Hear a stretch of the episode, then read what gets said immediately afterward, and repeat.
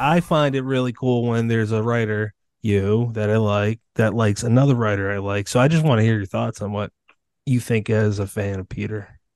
Oh, he's just a good storyteller. I mean, that's that's what I like there, and and that's usually what the writers I'm attracted to are. are you know, it's interesting because you have, I know two of your favorites on the show are, are Peter Straub, who who we've lost, and uh, and Joe Lansdale. Yeah. And to me, they are like, um, they could not be more different. Yeah, yeah, yeah. You know, One, I always I always bring up Peter as you know he was this ultimate stylist and and just wrote with such flourish and, and he mm. should have written with a word processor. It should have been like with a quill pen. And I have had great conversations with Peter in the past with his jazz music blasting in the mm. background. Mm. And, and he's just like this mad freaking scientist. Um, and then there's Joe, who I, you know, I, he's been one of my favorite writers forever.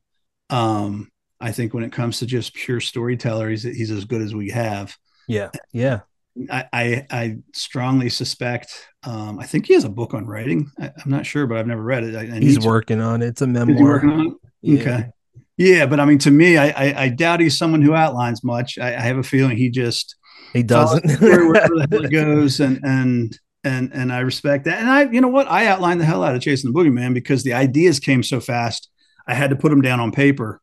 I was hmm. afraid that I would uh I would lose my my track.